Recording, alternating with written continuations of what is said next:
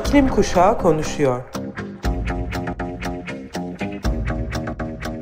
Hazırlayan Atlas Sarrafoğlu.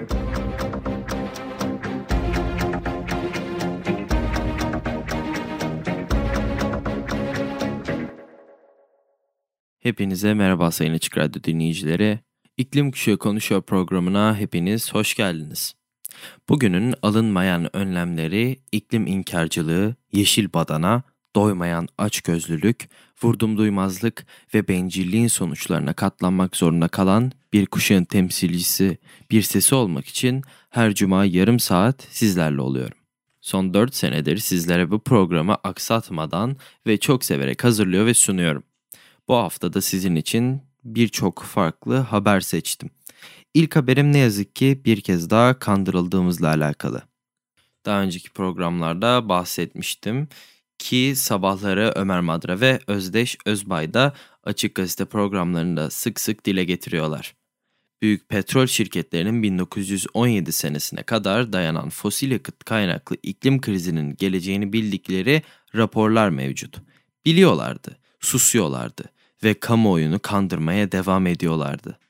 Yıllardır kandırıldığımızın bir örneği de plastik geri dönüşümü hakkında gerçeklerin bilimsel olarak ortaya konulmasıyla ortaya çıktı. Plastik üreticileri otuz yılı aşkın süredir geri dönüşümün ekonomik veya teknik açıdan uygulanabilir bir plastik atık yöntemi çözümü olmadığını biliyormuş. Yeni bir rapora göre bu, onları plastik geri dönüşümünü pompalamaktan alıkoymadığını gösteriyor. Petrol ve gazdan yapılan plastiğin geri dönüştürülmesinin oldukça zor olduğu biliniyor. Kimyasal olarak farklı binlerce plastik çeşidinin çoğu birlikte geri dönüştürülemediğinden bunu yapmak titiz bir ayırma gerektiriyor. Yeni yayınlanan rapor, sektörün bu varoluşsal zorlukları onlarca yıldır bildiğini ancak bu bilgiyi pazarlama kampanyalarında gizlediğini gösteriyor. bin dokuz yüz ellilerde plastik üreticileri ürünleri için sürekli büyüyen bir pazar sağlamak amacıyla tek kullanımlık plastik fikrini ortaya attı. Sonraki yıllarda sektör kamuoyuna plastiklerin kolaylıkla çöp alanlarına atılabileceğini veya çöp yakma fırınlarında yakılabileceğini söyledi. Ancak küresel olarak bin dokuz yüz seksenlerde belediyeler market poşetleri ve diğer plastik ürünleri yasaklamayı düşünmeye başlayınca sektör yeni bir çözüm olarak geri dönüşümü teşvik etmeye başladı. Bununla birlikte bin dokuz yüz seksen altı yılında yayınlanan bir raporda plastiklere yönelik geri dönüşümün kalıcı bir katı atık çözümü olarak kabul edilemeyeceği belirtildiği halde Plastik Endüstri Derneği bin dokuz yüz seksen sekiz yılında geri dönüştürülebilir plastiğin yaygın olarak tanınan sembolü olan Mobius işaretini piyasaya sürdü ve onu ambalajlar üzerinde kullanmaya başladı. Raporu yayınlanan Fosil Yakıt Hesap Verilebilirliği Savunuculuğu Grubu Center for Climate Integrity Başkanı Richard Wells, şirketler yalan söyledi. Yaptıkları açıkça dolandırıcılık dedi. Dünyanın farklı yerlerinde farklı yüzlerini gördüğümüz iklim krizi Meksika'da, Türkiye'deki gibi kuraklık olarak hissediliyor. Yaklaşık yirmi iki milyon insanın yaşadığı geniş bir metropol ve dünyanın en büyük şirketlerinden biri olan Mexico City, iklim değişikliğinin etkileriyle birlikte coğrafya, kaotik kentsel gelişim ve altyapı sızıntıları da dahil olmak üzere bir dizi sorunla birlikte ciddi bir su kriziyle karşı karşıya. Yıllar süren anormal derecede düşük yağışlar, daha uzun kurak dönemler ve yüksek sıcaklıklar halihazırda artan talebi karşılamakta zorlanan su sistemine stres kattı. Yetkililer rezervuarlardan pompalanan suya önemli kısıtlamalar getirmek zorunda kaldı. Politikacılar her türlü kriz algısını hafife alıyor. Ancak bazı uzmanlar durumun artık kritik seviyelere ulaştığını ve Meksiko City'nin birkaç ay içinde şehrin büyük bir bölümünde muslukların kuruduğu sıfırıncı güne yaklaşabileceğini söylüyor. Bir de bir Türk bilim insanından haber vermek istiyorum bu arada. Okyanus Vakfı ve Antarktik Bilimsel Araştırmalar Komitesi'nce hazırlanan kutup bilimlerinde yüz kadın projesine giren ilk Türk kadın olan Çanakkale on sekiz Mart Üniversitesi Sağlık Bilimleri Fakültesi Dekan Yardımcısı Doçent Doktor Ebru Caymaz, iki bin on üçten bu yana Norveç, Svalbard, Grönland, İzlanda ve Kuzey Kutbu'ndaki Arktik bölgesinde sürdürdüğü çalışmalar kapsamında Norveç'in kuzeyinde bulunan Lofoten Adalarına gitti.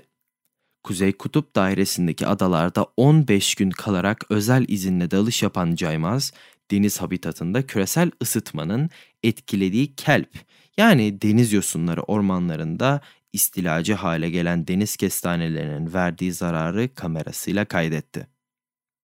Kayıtlarda deniz kestanelerinin boyutlarının sudaki ısınmanın etkisiyle büyüdüğü, deniz bitkilerinin yapraklarının büyük ölçüde yok olduğu ve sadece gövdelerindeki dalların kaldığı dikkati çekti.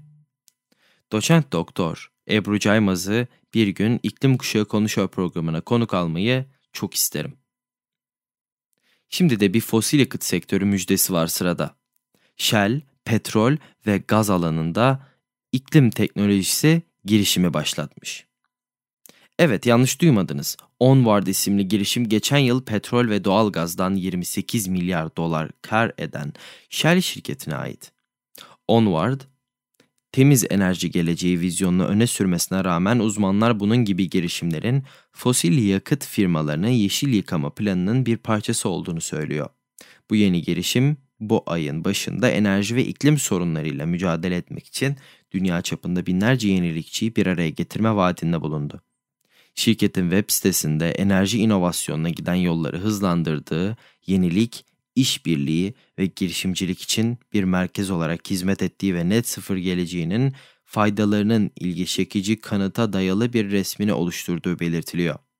Bununla birlikte Drilled ve Guardian tarafından yapılan bir analiz bol miktarda yeşil görsel ve dile rağmen yakın zamana kadar Studio X olarak adlandırılan platformun çoğunun petrol ve gaz sonuçlarını iyileştirmeye odaklandığını da ortaya çıkarttı.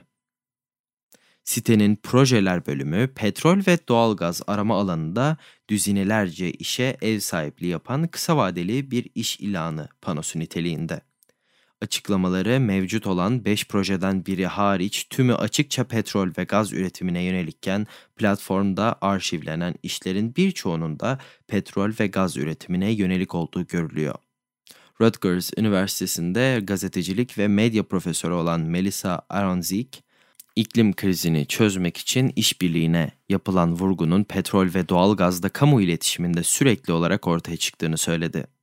İşbirliği fikrinin arkasında herkesin bu harekette eşit paydaş olduğu ve iklim değişikliğiyle mücadelede hep birlikte olduğumuz fikri yatıyor. Ama gerçekte olan bu değil dedi.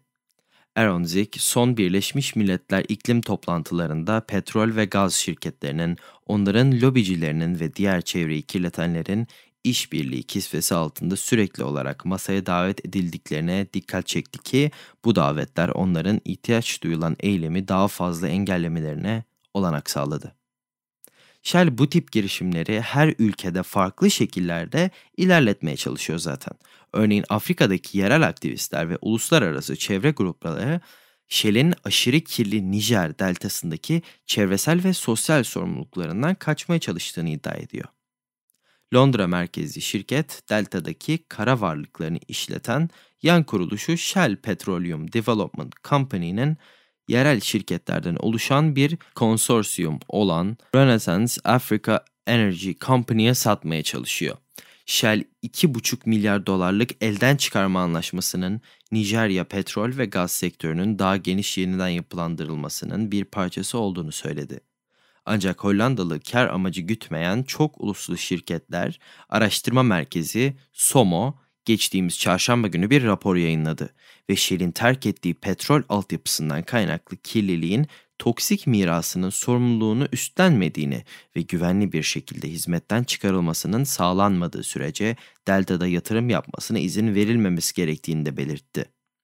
Her şekilde büyük şirketlerin sorumluluklarından kaçmak amacıyla çeşitli şekillere girme ve yeşil badanıyla kandırma yolları genişliyor. Bunu açıkça görebiliyoruz. Şimdi sırada vurdum duymazlık örneği olan fon konularından bir tanesi var.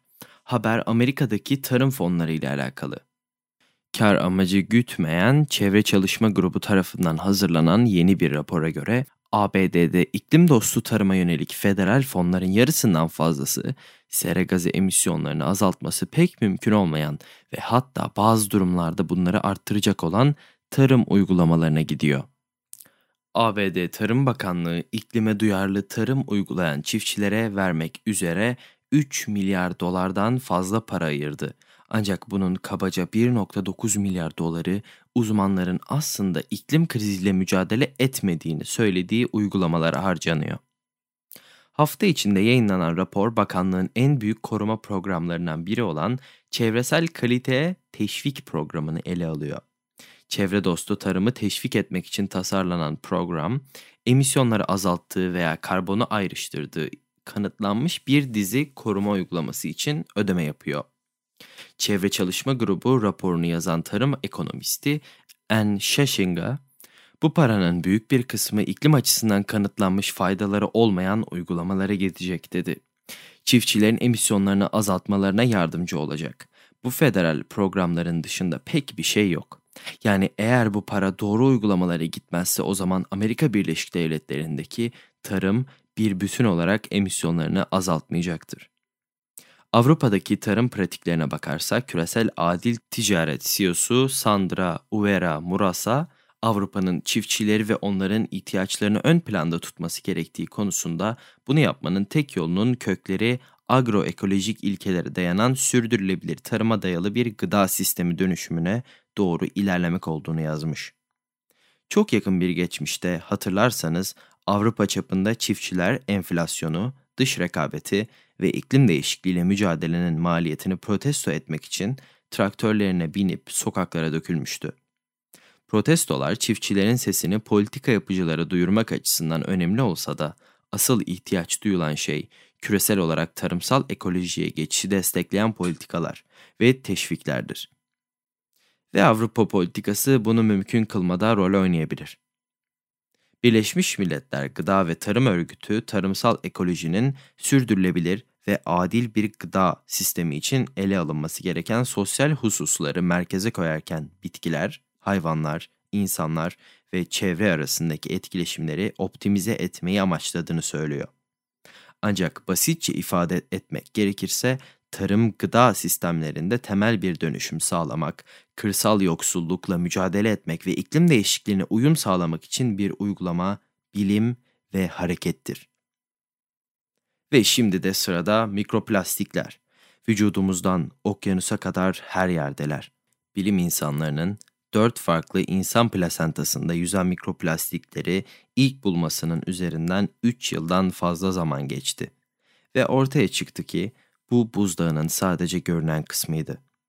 Birkaç yıl sonra iki bin yirmi üçün başında araştırmacılar en az on yedi farklı plasentada mikroskobik plastik atık parçacıkları bulduklarını duyurdular.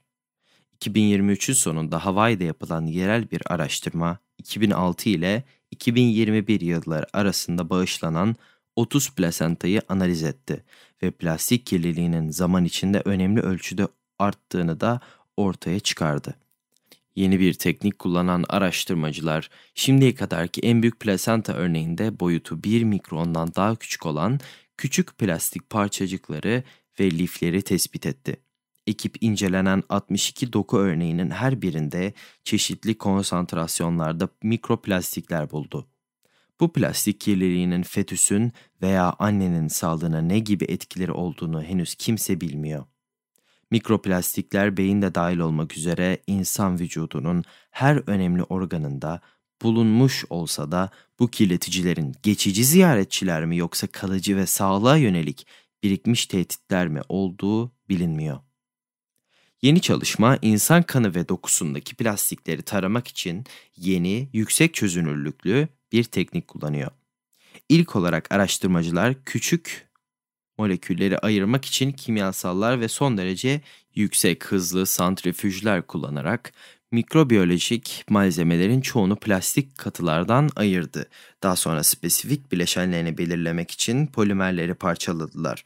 altmış iki plasenta örneğine uygulandığında teknik plasentada bulunan tüm plastiklerin yarısından fazlasının polietilen olduğunu ortaya çıkardı. Bu gezegenimizde en yaygın olarak üretilen ve tek kullanımlık torba ve şişelerin çoğundan sorumlu olan plastiktir. Plasentada tanımlanan diğer plastik parçacıklar arasında polivinil klorür, naylon ve polipropilen yer alıyor. Bunların hepsi muhtemelen onlarca yıllık olup insanlar tarafından solunmadan veya yutulmadan önce çevrede yıllarca yıpranmış ve oksitlenmiştir. Çalışmanın yazarları bu yöntem klinik meta verileriyle eşleştirildiğinde nano-M P'lerin olumsuz gebelik sonuçları üzerindeki potansiyel etkilerini değerlendirmede çok önemli olacaktır dedi. Ve görünüşe göre mikroplastikler bin yedi yüzlerin ilk yarısına kadar uzanan tortu katmanlarında bile bulunuyor. Bu da mikroplastiklerin modern insanların dokunmadığı ortamlara bile sızma konusundaki yeteneğini oldukça gösteriyor. Avrupalı araştırmacılardan oluşan bir ekip, Science Advances dergisinde yayınlanan bir çalışmada ayrıntılı olarak belirttiği üzere, Letonya'daki üç gölde tortu katmanlarını inceledikten sonra bu endişe verici keşfi yaptı. Bilim insanları dünyadaki geçmiş olayları incelemek için uzun süredir kül veya buz katmanları kullanıyordu. Ve bu da mikroplastiklerin Antroposen için güvenilir bir kronolojik işaretleyici olarak hizmet edip edemeyeceği sorusuna yol açtı. Açıkça yeni araştırmada bin yedi yüz otuz üçten kalma biri dahil olmak üzere kazdıkları tortunun her katmanında mikroplastik buldular. Bilim insanları incelenen tortu profillerindeki mikroplastik dağılımının yorumlanmasının belirsiz olduğu ve kesinlikle Antroposen döneminin başlangıcını göstermediği sonucuna vardık diye yazdı. Mikroplastiklerin jeolojik çağın zayıf bir belirteci olduğu sonucuna varan çalışmanın yanı sıra mikroplastiklerin kesinlikle her yere ulaşma konusundaki olağanüstü yeteneğini de gösteriyor. Gezegenimizin en uzak bölgesi olan Antarktika bile bu durumdan muaf değil. Bilim insanları birçok buz örneğinde görünüşe göre rüzgarla gelmiş olan mikroplastikler buldu. Belki de en endişe verici olanı bilim insanlarının organlarımızda mikroplastikler bile bulması ve araştırmacıların bunların zararlı etkileriyle daha yeni boğuşmaya başlamasıdır.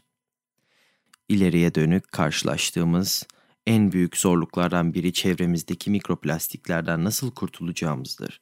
Araştırmacılar kirli toprağa huş ağacı dikmekten su filtrelerine kadar yeni yaklaşımlar aramaya başlıyor. Mikroplastiklerin her yerde bulunmasına ve plastik ürünlere olan süregelen bağımlılığımıza bakılırsa kesin olan bir şey var. Bu kolay olmayacak. Yeni araştırmacılara göre ise musluk suyunu kaynatıp filtrelemek içtiğiniz mikroplastik miktarını önemli ölçüde azaltabiliyor. Son araştırmalar çapı milimetrenin binde biri kadar küçük plastik parçaları olan nano ve mikroplastiklerin neredeyse her yerde bulunduğunu ortaya çıkardıktan sonra Çevre Bilimi ve Teknoloji Bülteni'nde yayınlanan yeni bir çalışma, mineral bakımından zengin suyun sadece beş dakika kaynatılmasının maruz kaldığı mikroplastik miktarını yüzde doksana kadar azaltabileceğini buldu. Bilim insanları mikroplastiklere maruz kalmayla ilişkili sağlık risklerini yeni yeni anlamaya başlıyorlar. Ancak giderek artan kanıtlar plastiklerin vücutta birikebileceğini ve oksidatif stresi, iltihabı, insülin direncini ve karaciğer sorunlarını tetikleyebileceğini gösteriyor. Yaklaşan çevresel krizlerle boğuşan bir dünyada karşılaştığımız en büyük düşmanların dış güçlükler veya aşılamaz zorluklar değil, daha çok ilgisizlik, bencillik ve açgözlülükten oluşan sinsi bir üçlü olarak durduğu açıkça ortada. Gezegenimizin amansız yıkımına göz yummamıza, toprak ananın acil çığlıklarını sadece sorunlar olarak görmememize olanak sağlayan şey ilgisizliktir. Bizi tüm yaşamın birbirine bağlı olduğu konusunda kör eden kısa vadeli kazanımları ekosistemlerimizin uzun vadeli sürdürülebilirliğinden üstün tutan bencilliktir. Sonuçlarını umursamadan doymak, bilmeden tükettiğimiz doğal kaynakların amansızca sömürülmesine neden olan açgözlülüktür. Ancak bu içler acısı manzaranın ortasında bile bir umut var. Çünkü bu yıkıcı güçlere meydan okumak ve statükonun üzerine çıkmak her birimizin içinde vardır diye düşünüyorum. Kolektif uykumuzdan uyanmak, kendi içimizdeki ve başkalarındaki sempati, empati, şefkat ve fedakarlık alevlerini ateşlemek bizim görevimizdir. Bireysel eylemlerimizin ne kadar küçük olursa olsun derin etkiler yaratma gücüne sahip olduğunu kabul etmeliyiz. İlgisizliği bir kenara bırakarak, özveriyi benimseyerek ve açgözlülüğün cazibesini reddederek çevre yönetimi konusunda yeni bir çağ başlatabiliriz. gezegenimizin ve onu evi olarak gören herkesin sürdürülebilir ve uyumlu bir geleceğe olan sarsılmaz bağlılığımızdan daha azını hak etmediği inancıyla hareket ederek, ortak bir amaç etrafında birleşerek bu daha göz korkutucu ama dönüştürücü yolculuğa birlikte çıkalım. Sayın dinleyiciler, programın sonuna geldik. Büyük Ev Ablukada grubundan sizin için seçtiğim şarkı Hepsi Ne Fena. Ben Atlas Sarrafoğlu. Haftaya Cuma yine on dörtte İklim Kuşağı Konuşuyor programında görüşünceye dek kendinize, sevdiklerinize ve gezegenimize lütfen iyi bakın. Görüşmek üzere.